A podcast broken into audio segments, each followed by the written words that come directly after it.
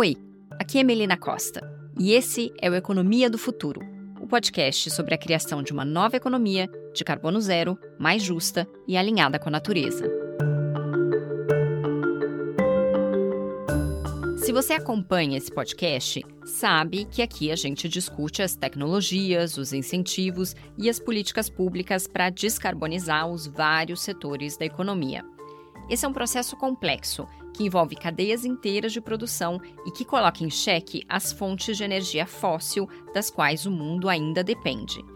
Mas no Brasil, essa história é um pouco diferente. Claro que o país também precisa deixar o petróleo, o carvão e o gás natural no passado. E claro que várias atividades econômicas precisam ser redesenhadas. Mas no Brasil, o mais importante mesmo é acabar com o desmatamento e mudar a forma como criamos gado. É por isso que eu achei particularmente interessante um estudo recente da ONG Observatório do Clima. O projeto SEEG, Sistema de Estimativas de Emissões de Gases do Efeito Estufa, identificou que sozinho o setor de alimentos respondeu por mais de 70% das emissões de gases do efeito estufa no Brasil em 2021. Só para você ter uma ideia, globalmente o impacto dos alimentos não passa de 30%. Isso reflete a forma como a comida é produzida no país, o que inclui a destruição de florestas e uma pecuária pouco adaptada à realidade climática. Nesse episódio, eu converso com David Tsai, coordenador do projeto SEEG do Observatório do Clima. Ele explica como exatamente desmatamento, bois e aquecimento global estão conectados. Nós também falamos sobre o que precisa ser feito para tirar o setor de alimentos da posição de vilão, especialmente diante do aumento da população global e o papel do Brasil como grande exportador de commodities agrícolas.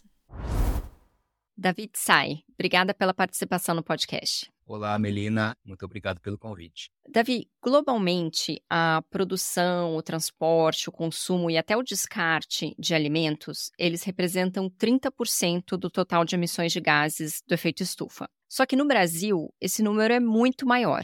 Uma análise recente de vocês no Sistema de Estimativas de Emissões de Gases do Efeito Estufa do Observatório do Clima mostrou que em 2021 a cadeia de alimentos representou mais de 70% das emissões no Brasil. O que exatamente explica um valor tão mais alto do que a média global?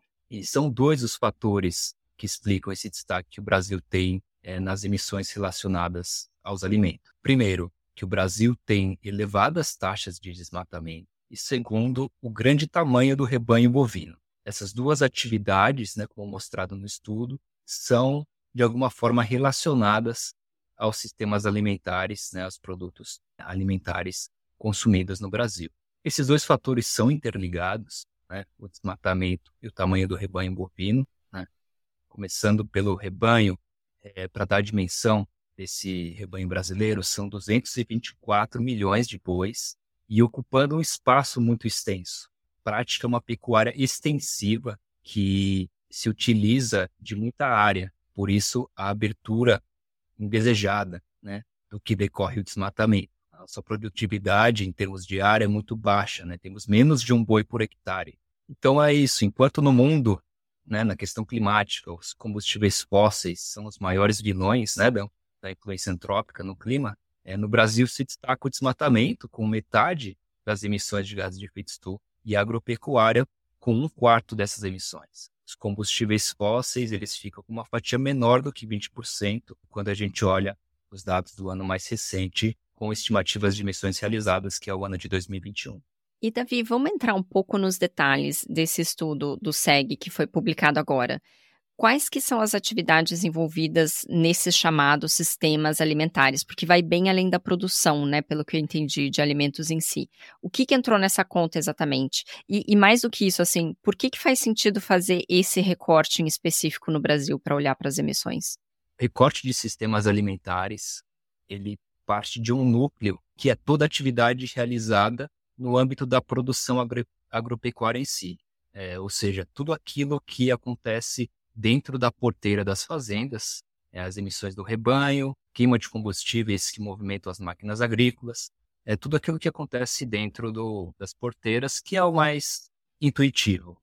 E aí os sistemas alimentares, ele expande esse núcleo considerando também as atividades que acontecem antes da porteira das fazendas. E isso em dois níveis. Primeiro nível, todas as atividades relacionadas a insumos utilizados nas fazendas, como a produção de fertilizantes e agroquímicos. E ainda no nível anterior a isso, as alterações na paisagem do local que se tornou a fazenda. Isso que a gente chama de mudança de uso da terra, né, no jargão das estimativas de emissões. E depois do núcleo da fazenda também entra na conta dos sistemas alimentares, que é a trajetória dos alimentos, né, incluindo processamento industrial, né, então a gente tem o uso de energia na indústria, transporte dos alimentos, o armazenamento dos alimentos, então frigoríficos, mercados, geladeiras, né, nas casas das pessoas, isso consome energia, isso usa gases refrigerantes, que são gases de efeito estufa. Também é considerado, né, no recorte o uso de energia na cocção, tem aí a queima de lenha, a queima de gás natural, a queima de GLP, e até no fim, né, até finalmente chegar no descarte dos resíduos alimentares. Isso tanto no escopo industrial quanto doméstico. Em relação a fazer esse recorte dos sistemas alimentares, ele ajuda a entender como a demanda da sociedade na ponta, né, que é o consumo de alimentos, ele impacta nas emissões ao longo de toda uma sequência de atividades, ao longo de toda uma cadeia. E com isso a gente consegue planejar ações mais assertivas, mais custo-benéficas para reduzir as emissões de gases de efeito estufa nas etapas mais emissoras, portanto mais urgentes de serem endereçadas, né? É um recorte que faz sentido porque as metodologias de inventários que o SEEG adota, né, elas são feitas com o objetivo de garantir uma completude e precisão científica nos dados de um país, né, evitando dupla contagem, por exemplo. E esse tipo de recorte, né, de cadeia, ele é mais impreciso no ponto de vista da informação final, porque é preciso assumir algumas premissas de dados que não estão disponíveis, mas esse recorte ganha ao facilitar essa detecção de oportunidades de mitigação, né? Porque nos inventários convencionais os setores eles são estanques, né? A gente vê energia muito separado de agropecuária e de mudança de uso da terra. Ao definir um recorte de cadeia, fica mais interessante para trabalhar a política pública.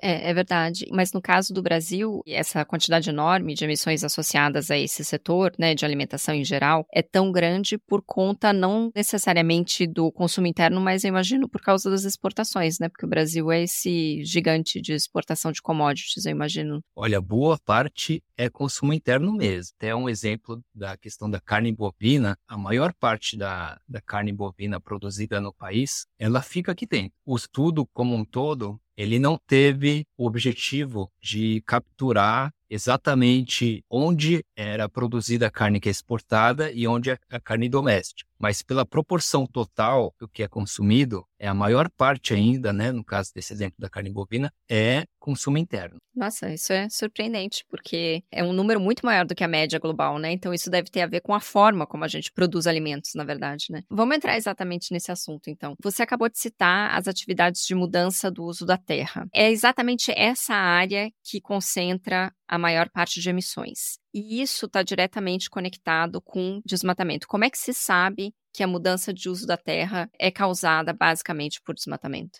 Acho muito legal esse ponto que a gente chegou agora. Só queria reforçar que é exatamente esse ponto, né? As emissões brasileiras ligadas aos sistemas alimentares, elas não são elevadas só porque o Brasil proporcionalmente produz mais alimentos do que os outros países. Existe aí uma irracionalidade na forma como a gente produz, né? A forma como a gente produz tem uma intensidade de carbono muito elevada. E uma das razões é exatamente esse ponto que você trouxe, o desmatamento. Por que o desmatamento entra na conta dos alimentos? Ele entra na conta a partir do momento em que se detecta que uma área de vegetação nativa é convertida para cultivos agrícolas ou pastagem. E é isso que está sendo detectado pela nossa fonte de informação de uso da terra, que é o MapBiomas. Segundo o MapBiomas, o Brasil apresenta como principal conversão de uso e cobertura do solo exatamente a substituição de vegetação nativa por pastagem, principalmente na Amazônia e no Cerrado atualmente. Então, daí que vem essa conexão. A gente não simplesmente assumiu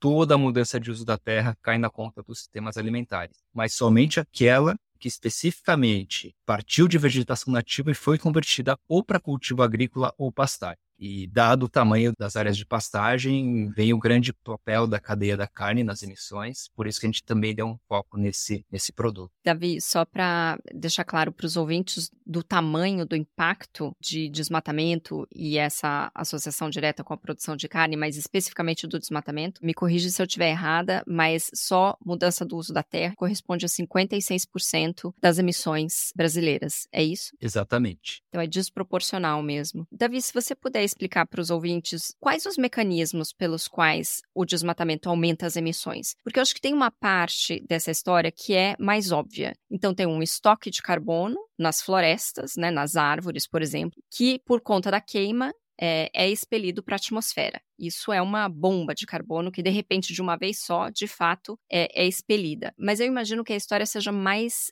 complexa do que isso. Como mais a mudança do uso do solo contribui para o aumento das emissões? O principal é exatamente isso que você relatou, essa variação no estoque de carbono de uma vegetação que contém carbono para uma área aberta, que vai ter uma vegetação mais simplificada, vai conter menos carbono, e aí esse carbono ele foi parar na atmosfera mesmo. Além disso, se houve uma queimada, também deve ser contabilizado outro gás, principalmente o metano, que é emitido no processo de combustão. E o metano ele é muito importante também no debate das mudanças climáticas, porque ele é um gás de efeito estufa mais de 20 vezes mais poderoso do que o CO2 por quantidade emitida. Ele é emitido em quantidades muito menores, mas na equivalência ele afeta mais o balanço climático global. Então esse também é um outro mecanismo gerador de gás de efeito estufa que se deve atentar. Sem falar na atividade que vai ser feita naquele território, né? Então antes era uma floresta que estocava carbono e ainda absorvia carbono da atmosfera e de repente, além de liberar tudo isso para a atmosfera, aquele território passa a ser usado para uma atividade que vai emitir carbono, como por exemplo é o caso com a pecuária, né? Se me permite complementar também, né?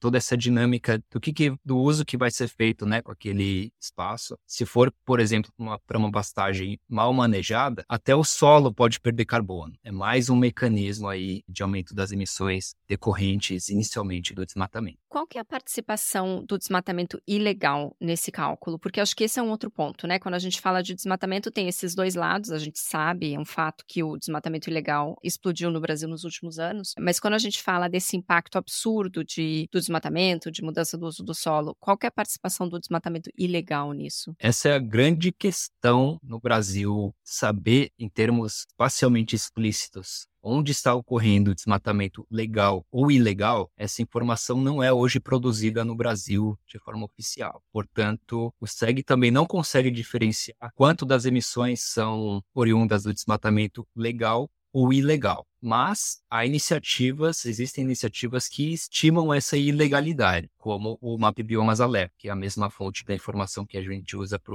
os dados de uso da terra. O MapBiomas Alerta, ele indica quando o desmatamento possui indícios de ilegalidade. E o resultado que eles têm apresentado é uma proporção gigantesca. Eles apresentam que quase 98% na Amazônia tem indício de ilegalidade. E isso é feito considerando, primeiro, a detecção, né, física do desmatamento por imagem de satélite, por comparação de antes e depois, mas sobreposto com mapas de terras públicas, terra indígena, unidade de conservação e dados de autorização de supressão da vegetação. Então, com tudo isso, eles apontam esses indícios de ilegalidade.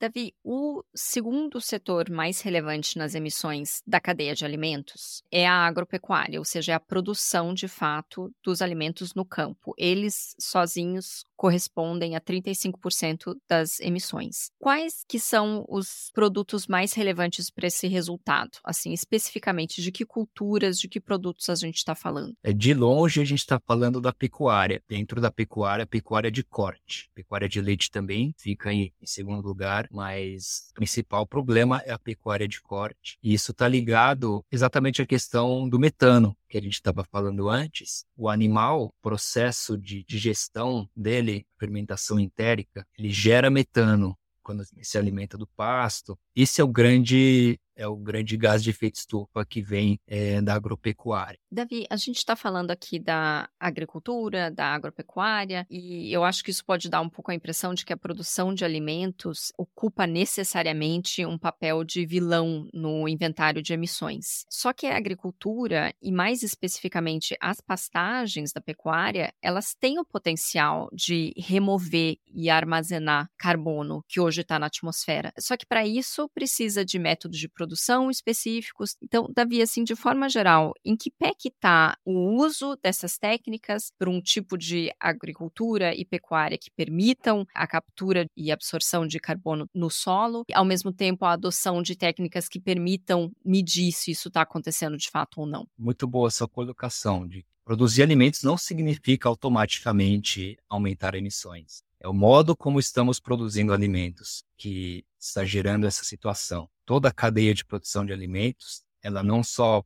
pode, como deve se desassociar das emissões, e isso, em primeira instância, no Brasil, significa reduzir drasticamente o desmatamento. Primeiro passo, a chave, é combater o desmatamento ilegal. Então, a primeira coisa é cumprir a lei. Além disso, é possível, já existe muito desenvolvimento para aumentar a eficiência dentro das fazendas. Vou dar alguns exemplos aqui. No caso, a principal questão no Brasil, que é o rebanho. É possível trabalhar com aditivos para reduzir as emissões, né? Aditivos colocados na alimentação bovina para reduzir a quantidade de metano liberada por eles. O manejo das pastagens também é um grande aliado para garantir a qualidade do solo e até permitir que esse solo absorva carbono. A intensificação da pecuária no sentido de reduzir o tempo de abate também são formas de produzir mais carne ou manter a produção de carne tendo um rebanho menor. São algumas técnicas que podem ser realizadas dentro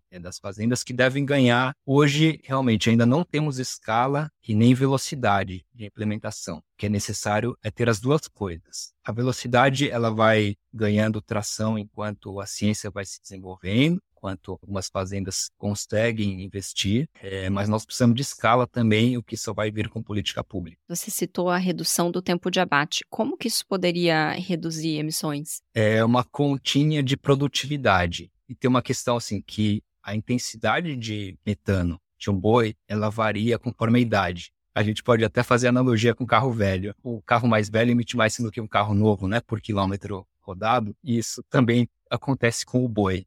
Ao reduzir o tempo de abate, é possível ter esse fator de emissão médio ao longo da vida de um boi reduzido também. Davi, você citou que para acelerar essas técnicas, né, de produção com menor intensidade de emissões, precisaria de políticas públicas que obrigassem, né, os atores a adotar essas técnicas. Porque imagino, né, que são sistemas novos, deve ter um custo maior de adoção, né, como todo o processo novo. Mas também tem o outro lado da moeda, que é o lado dos incentivos, né? Só que aí a gente chega numa questão chave, que é como é que se mede, de fato, as emissões da produção da agropecuária. Ao contrário de outras atividades econômicas, ainda não tem uma metodologia oficial que possibilite estimar a captura e o armazenamento de carbono pelo solo. Em que pé que está o desenvolvimento dessas técnicas para mensuração de captura de carbono no Brasil e no mundo? Essas técnicas estão em desenvolvimento. O próprio SEEG, ele inclui uma metodologia que estima, né, a captura de carbono pelo solo, apesar de não reportar isso de maneira oficial. Da mesma forma que o inventário brasileiro, né, do Ministério de Ciência e Tecnologia também ainda não reporta. Isso ainda está na fronteira científica, que não foi absorvida ainda de maneira oficial pelos inventários, de forma geral, no mundo. Mas diversos exercícios já existem, estão surgindo, estão ficando mais precisos e mais experimentos estão sendo feitos para essa medição, para a gente ter nas mãos dados confiáveis para poder aplicar essa metodologia. Dito isso, é uma grande oportunidade.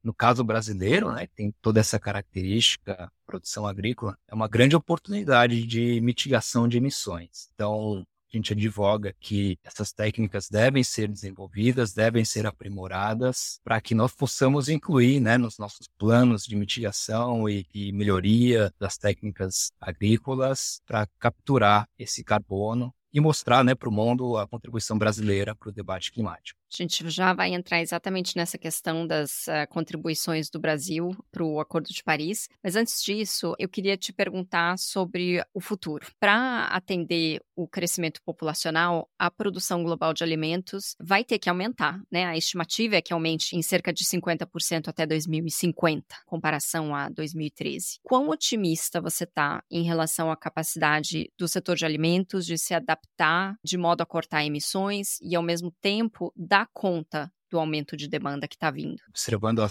tendência histórica, nós vemos toda a produção aumentando, né? Soja aumentando, carne aumentando, arroz.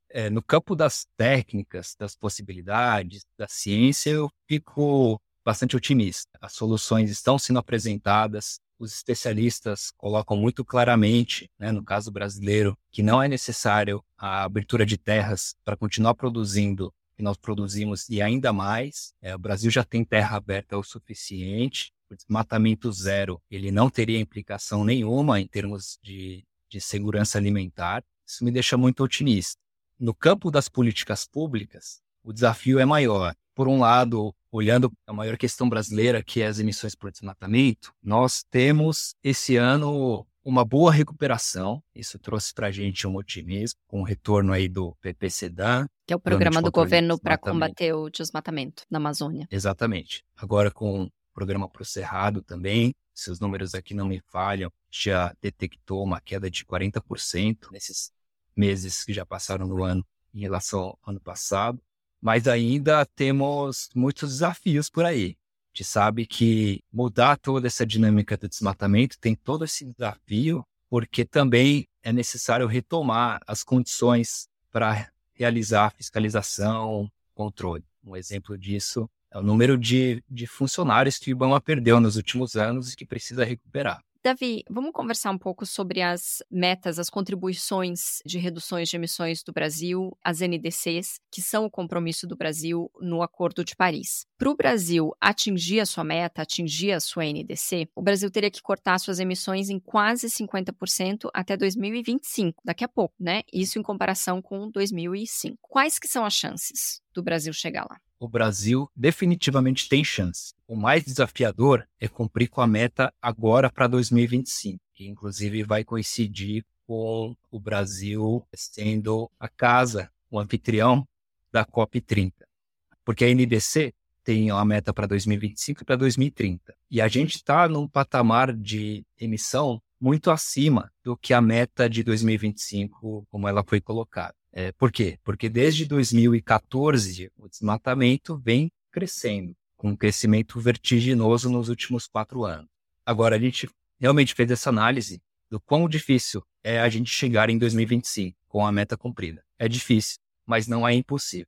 Na nossa análise, se a gente retornar o desmatamento na Amazônia às taxas observadas entre 2009 e 2014, um período nos últimos 20 anos, com as menores taxas de desmatamento, se a gente retornar a esse patamar, a gente cumpre, considerando os outros setores de forma conservadora, considerando que não haverá ruptura nos outros setores, que é uma consideração razoável, visto que os outros setores eles demoram a responder tanto a mudanças tecnológicas quanto a políticas públicas, num país desse tamanho como o Brasil. Então, para todos os outros setores, planejamento é muito importante para a gente conseguir chegar lá em 2050, carbono neutro. Precisa começar a planejar já, mas as ações elas vão surtindo efeito lentamente ao longo dos anos daqui para frente. Já o desmatamento, o Brasil já provou que consegue derrubar as emissões rapidamente. Então, essa é a nossa recomendação. Davi, muito obrigada pela participação. Eu que agradeço, Melina. O Economia do Futuro é publicado quinzenalmente às quintas. Se você gostou desse episódio, indique para um amigo e ajude a promover uma conversa mais construtiva sobre o clima. Antes de eu ir embora, fica a minha sugestão de podcast da semana. É o Escafandro, da Rede Rádio Guarda-Chuva, que publica uma série investigativa sobre uma mistura de seita com organização criminosa no Amazonas. Agora sim, até a próxima! O Economia do Futuro tem o selo da Rádio Guarda-Chuva. Jornalismo para quem gosta de ouvir.